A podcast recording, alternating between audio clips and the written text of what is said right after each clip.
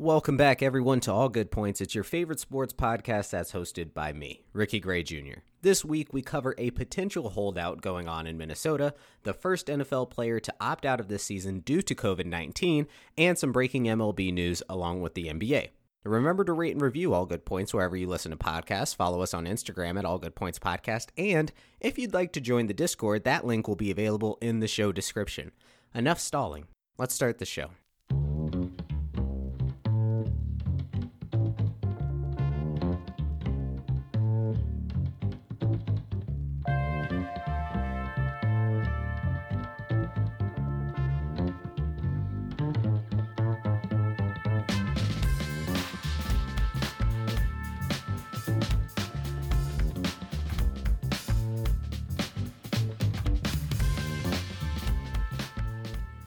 Well, I hope you guys enjoyed that sweet little bass riff right there. Um, so, the first thing that we're going to talk about is a Minnesota Vikings player that could potentially hold out because of contract negotiation issues. And I'm talking about everybody's favorite Minnesota running back as of late, Dalvin Cook. Um, it seems as if there was some sort of miscommunication between Cook his agent and Mike Zimmer because Mike Zimmer was quoted as saying Dalvin Cook's going to report to camp on time.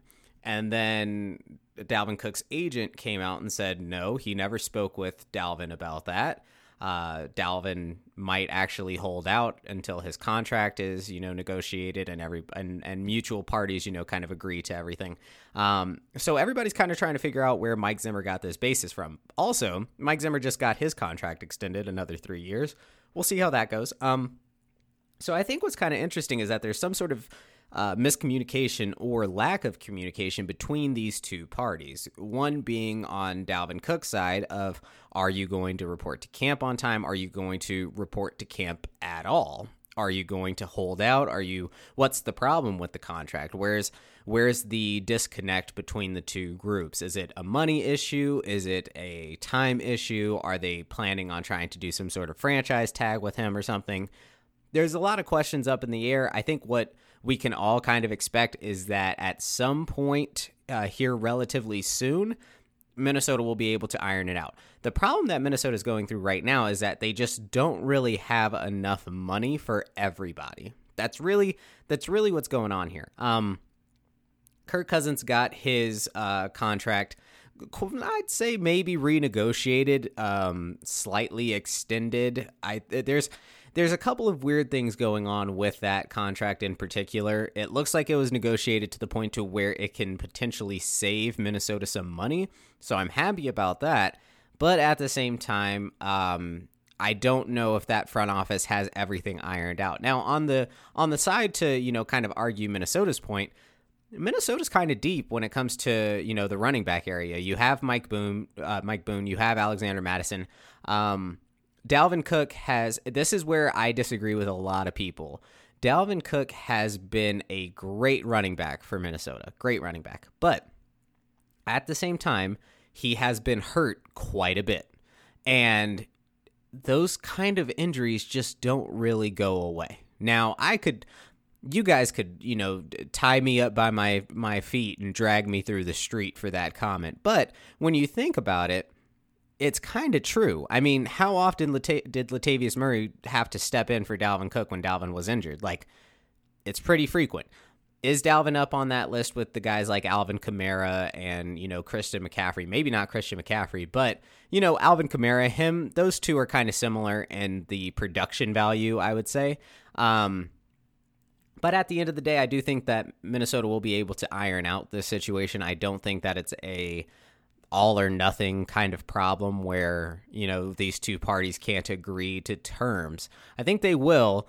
I just don't know necessarily how quickly it'll happen. But the the big problem is Mike Zimmer coming out and saying like he's already talked to Dalvin and Dalvin's going to show up to camp on time when Dalvin's agent is like, no, he hasn't talked to Dalvin Cook at all about this, and he doesn't know where Dalvin lays. So I think that's that's where you kind of get the uh, formation of an issue. That's when you get the start of an issue when a coach kind of starts saying, "Oh, well, yeah, this is going to happen," and it's you've got the players going, "No, I've never even talked to him about that." So there's a lot of a lot of gray area there, and also Mike Zimmer's contract was only extended three years, so you kind of have a little bit of a you better do something or we're gonna let you go kind of thing. Three years, three years is three seasons, right? That's a lot of time, especially the, the amount of time that he's had with Minnesota so far. And I'm not going to say that the team isn't improving, but doesn't it look, or at least feel, like the team stalls out when it re- re- really matters. You know, they can win a division playoff game, they can win a wild card playoff game. NFC championship championship comes around and that's it. There's nothing. You know, it's we we beat the Saints last year and then lose. You know, even even though it seems like our team is so good and everybody can go, "Oh yeah, your team is great. You've got a great team." And it's like, "Okay, well, if you can't win the games that matter, the team can't be that great, right? And I think what Spielman and, you know, the Vikings organization as a whole is currently trying to do is get it to where the team can win the games that really matter the most, which are those NFC championship games, those divisional round playoff games, and of course, everybody wants to bring a, a, Super Bowl to Minnesota. You know, every coach that has signed up there wants to bring a Super Bowl to Minnesota. That's like goal number 1.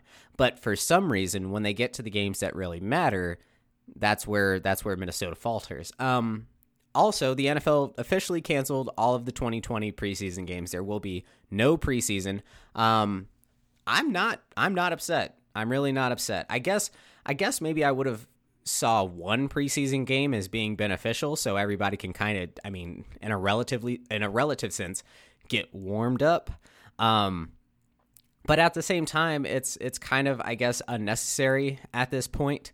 Um, I was looking over some of the details of the Oakley Shield kind of conversation because if you guys don't know, Oakley has been trying to design a face shield for uh, the NFL to you know kind of implant in the helmets and you know keep players safe from catching you know COVID nineteen. And uh, I was looking over some of the details. It kind of just looks like a plastic mesh. Um, shield. I don't know if I don't know if it was. I, I, really don't know if you could call it a shield because it doesn't really look too much like a shield. There's no filter in it. It doesn't look like there's any filter in it.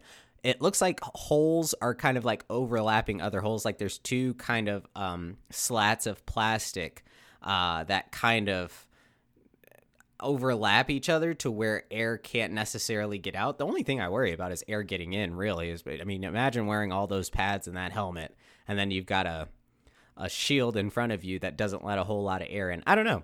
It's it's going to be an interesting kind of thing. The NFL hasn't necessarily approved it yet. Uh, they also said that players won't get in trouble if they don't wear it. So there's a whole lot of uh, a lot of things hanging up there in the balance that I guess haven't really been decided yet. So we'll we'll be going through that and kind of monitoring that closely to see what ends up happening there. Um, there's uh, another big thing that happened was the first player actually decided to opt out of the out opt out of the season. Uh, Laurent Duvernay Tardif became the first player to announce that he was opting out of the 2020 season. That's a Kansas City uh, Chiefs offensive guard, or um, yeah, offensive guard. Um, I think he's a left guard. I think he plays left guard. But either way, um, you know, and and a couple of people came out to you know support his decision. Patrick Mahomes being one of them came out and said, "Hey, you know what? I think it surprises us, but at the same time, we have to respect his decision." And Patrick is right. You've got to respect the guys that are saying that you know, I don't really want to do this. I don't want to. I don't want to put myself out there in the event that I get hurt. Um, I get it. I get it. Um, you gotta you gotta do what you gotta do, especially you know with what's going on now. If uh, Tardif is believing that he's protecting himself and sitting out of the season will be okay for him, then by all means go ahead and do it. Um, one of the other, I guess, things that got brought up as far as COVID nineteen went was uh, players that are testing positive for COVID nineteen can be put on a temporary IR.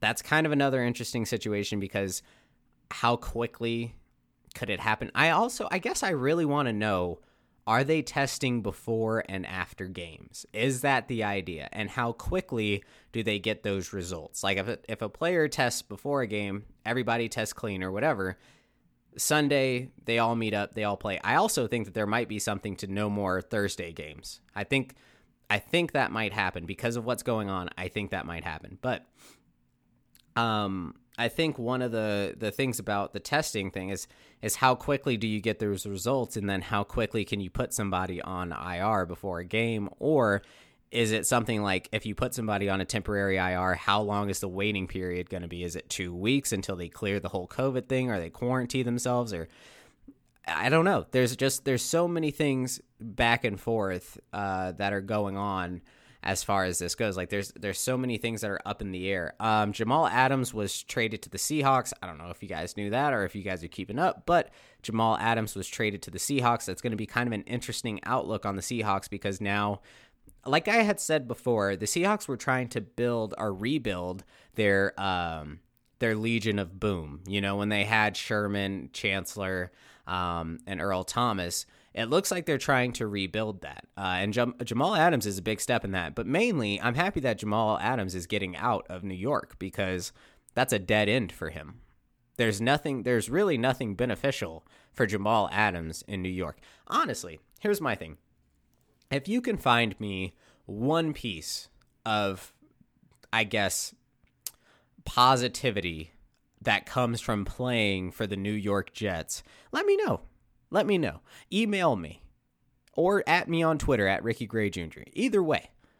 But if you can find anything that's positive for playing for the New York Jets, uh, let me I mean please let me know. Sam Darnold is going to die in New York if he stays there. That's what's going to happen because that's what happens to people that play in New York. Le'Veon Bell goes over there and is uh, you know stellar for the Steelers, right? Stellar Steelers running back goes over to New York and it's like, yeah, you get forgotten over there. You get forgotten over there. That's just I mean, it's really just the way it is. Um so there's a lot of ups and downs as far as, you know, going to play for the Seahawks, especially because the Seahawks are in this kind of rebuilding the defense phase. But the Seahawks are a good football team. Their offense does great. They still got Russell Wilson, and he's still playing spectacular. So you know it's a better move for uh, for Jamal Adams. The Giants released uh, uh, their kicker Rosas, uh, signed Catanzaro. If you guys remember Catanzaro, he played for Arizona for a little while.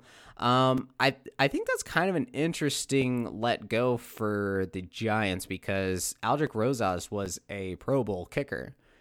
I don't know if it's necessarily maybe like a disagreement in contract things or you know rough years is what's you know given Rosas the boot, but it is what it is. It is what it is. Um, so the uh the the Chargers ended up signing uh, Justin Herbert to a $26 million rookie contract. That's insane.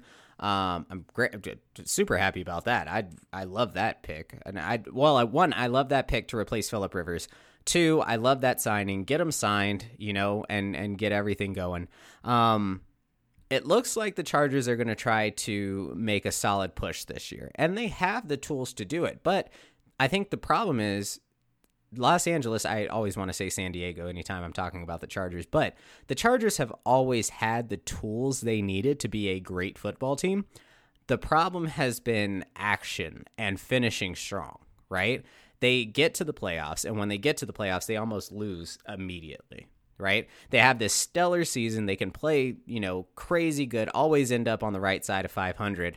But when they get to the playoffs, it's like you see this team that has no idea what they're doing in the playoffs. And a lot of people say that, you know, it's because they're too young, right? But when they had Philip Rivers, you had like a seasoned veteran quarterback, and for some reason, you just couldn't get it done. There's a lot of different reasons that can go into that, right? There's a there's it of course coaching is one of the things that get brought up the most frequently.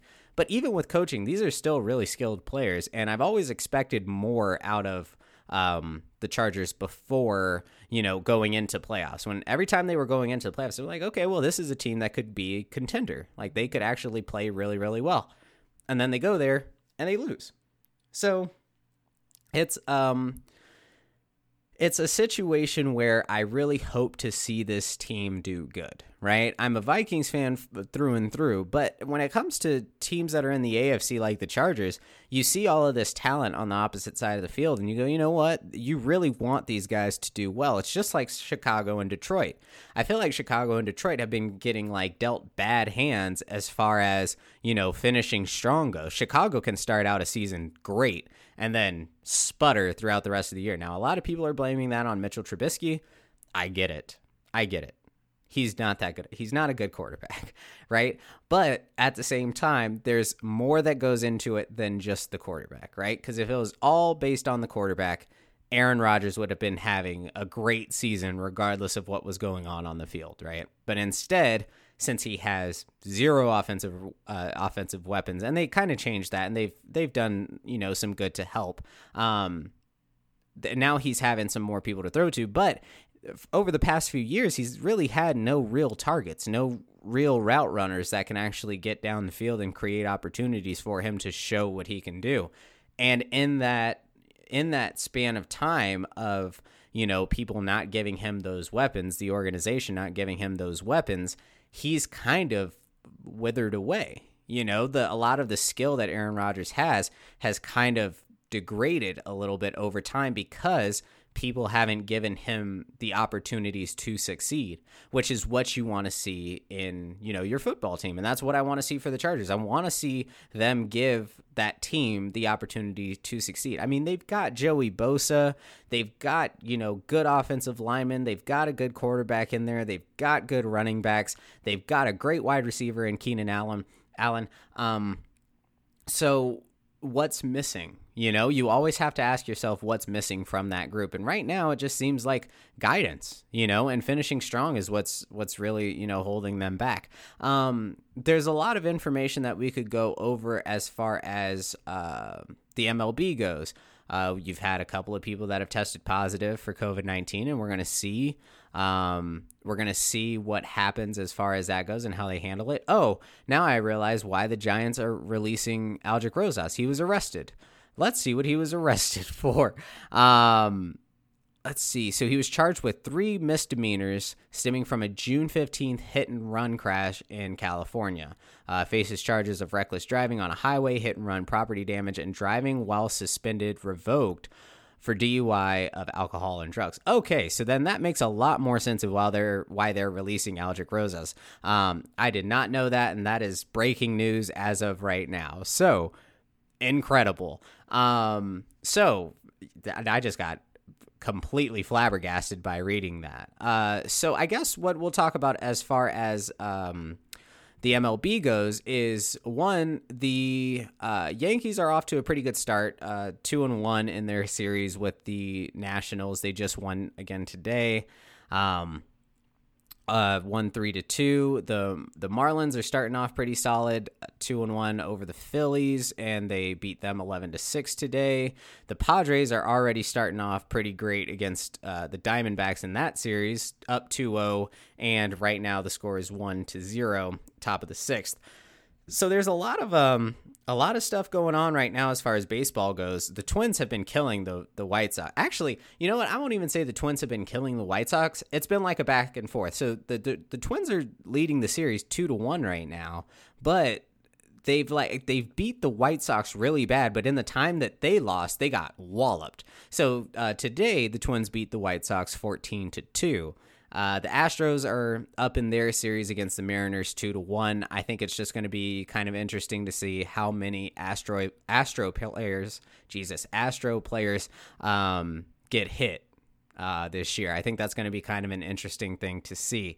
But it's been an all all around uh, kind of regular week as far as opening opening day went. Uh, baseball is looking good, even with even with no fans in the stands. It's still looking good. It's still looking positive, and the guys. I mean, the games have been entertaining, you know. So it's it's going to be kind of like a a shock at first to get used to watching. I think we're still all waiting on whether or not the NFL is going to allow fans. I know I am because I usually go to Minnesota every single year, and I'm waiting on a whether or not we can. And I guess one of the biggest problems is that, you know, at certain points they say, yeah, this is what we're going to do. We're going to allow fans. And then, you know, the next day or something like that, there's some more breaking news and they're saying, nope, we're not going to allow fans. So um, it's kind of a difficult situation to sit through and figure out. Uh, but at least we at least we have some sports and and we get to talk about some stuff. So I can I can at least be happy and thankful for that. Um, that's going to be it for this week. Don't have a whole lot of questions to to answer. Remember to join the Discord. The link's going to be in the description of this episode. You can join the Discord. We could talk about sports. We could talk about games. We could talk about whatever the hell you guys want to talk about. It just makes it a lot easier for me to communicate with you guys on a day to day basis and keep you up to date on some of the things we're going to talk about. Uh, you can follow me on Twitter at Ricky Gray Jr. You can also follow the show's Instagram page at All Good Points Podcast. Um, and until next week, I will see you next time. You guys have a great one.